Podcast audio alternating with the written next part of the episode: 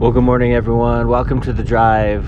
Uh, it is June, I believe it's June 22nd, and uh, it's 6:23 a.m. on a Friday. Um, hope you guys had an okay week. Uh, if not, I always look at it like this: when having a difficult week or difficult day, I go, "Well, at least I know the Lord. I'm living for the Lord. I'm walking with the Lord, and He's with me always." Like I. Oh, you know, I often encourage myself when I'm going through it that the fact that the Lord is with me. I mean, that really lifts me up. It reminds me the truth and the truth that He is present and that He's always with me. You know, it reminds me of some missionary friends. I, uh, one of the things that I realized years ago is that sometimes my missionary friends, one of them actually said, we had him at a men's breakfast, and he came in and he shared that he was a missionary to, I think, Iraq. So he couldn't really tell us where he was ministering and couldn't tell us the details or anything. But what he did say was like, you know, one of the biggest ministries you could do, one of the biggest things you could do for missionaries is not just go there and do a bunch of work and build, although that's great, and then provide, you know, yeah, build, provide clothes, provide food, do some outreach. That's all important.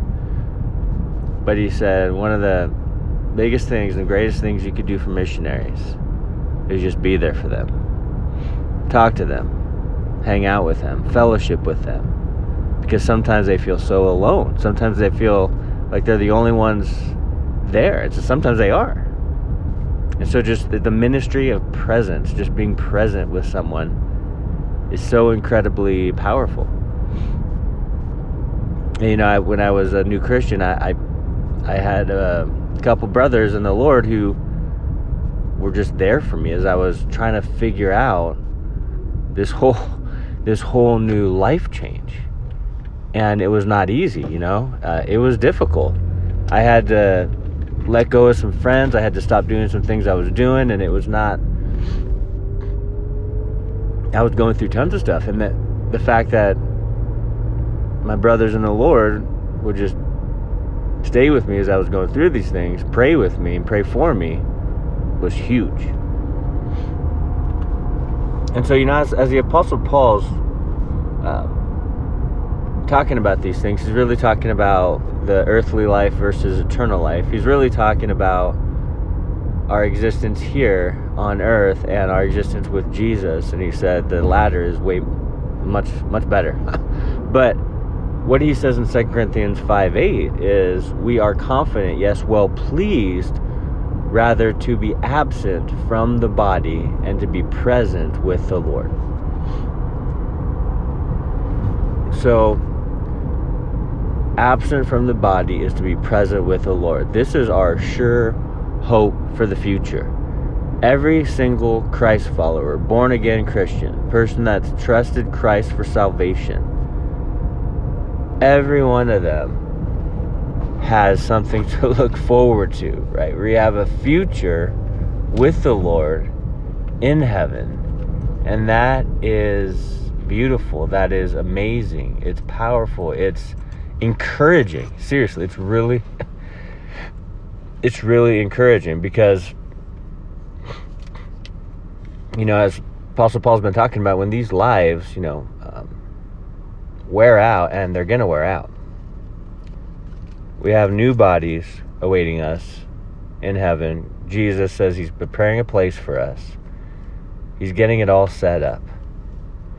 You know, and it reminds me of uh, on a much smaller scale but it reminds me of like if someone comes over to visit, or if you host someone at your house.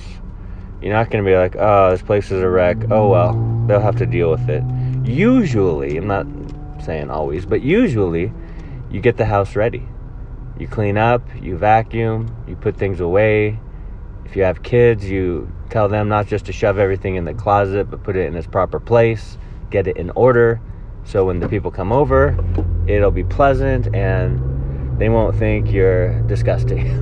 so yeah, I, I, just I know it's much a smaller scale, but I'm just thinking about Jesus is preparing a, a place for us in heaven. Like it's not just this random thing where we go there and float on clouds like in some movies. It's like he's preparing a specific and a special place for us.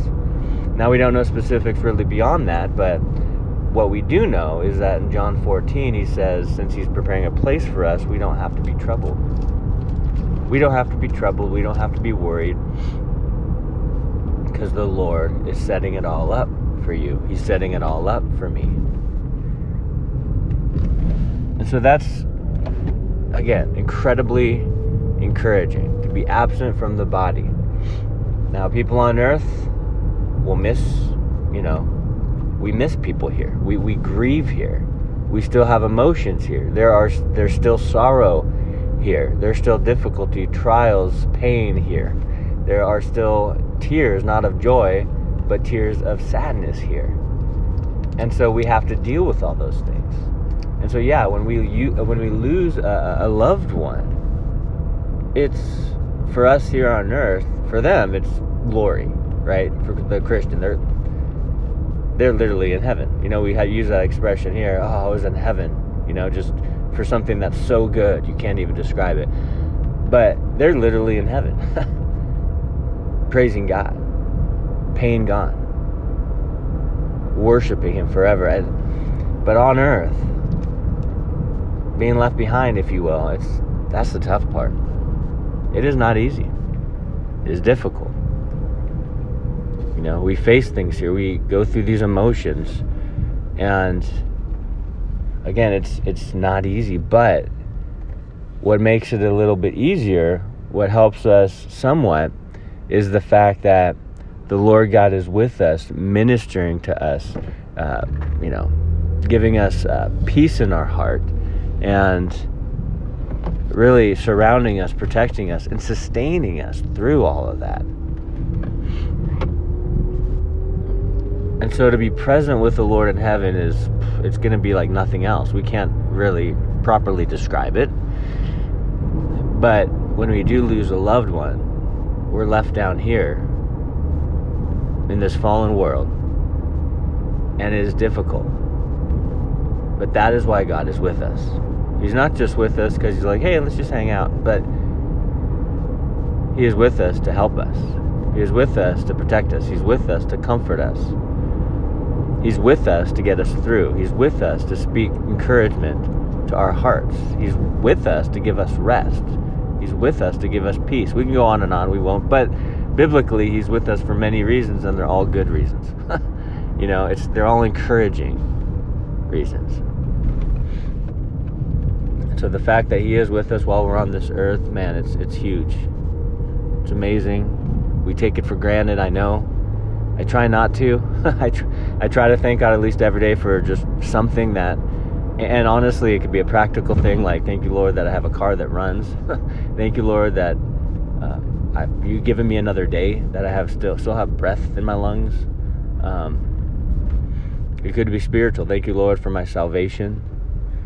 Thank you, God, that you, so many of my friends, you know, either died of drug overdoses or ended up in prison. Lord, thank you that you took me out of that life, that you, that I was in the pit, that you rescued me from the pit, that you took me out of that uh, quicksand called the world and set me upon the rock that is a firm foundation. You know, you can thank God for all these things. Oftentimes we take it for granted, but listen, God is with you right now. He's with you. He loves you. He's for you. And He's going to get you through. We have a future. We're going to be present with the Lord in heaven. But on this earth, God's present with us. And that should, it should be enough to uh, help us, to encourage us, to lift us up. And so, uh, I don't know. I hope that encourages someone. It encourages me this morning. I hope it encourages someone. Such a good word from the Apostle Paul as he's writing the Christians in Corinth just to encourage them in the Lord, remind them of things that are necessary to be reminded of, especially in their state. And so, God is good that way. Um, so, anyway, guys, have a blessed day. Have a good Friday. And um, I'll talk to you, should talk to you tomorrow. Take care.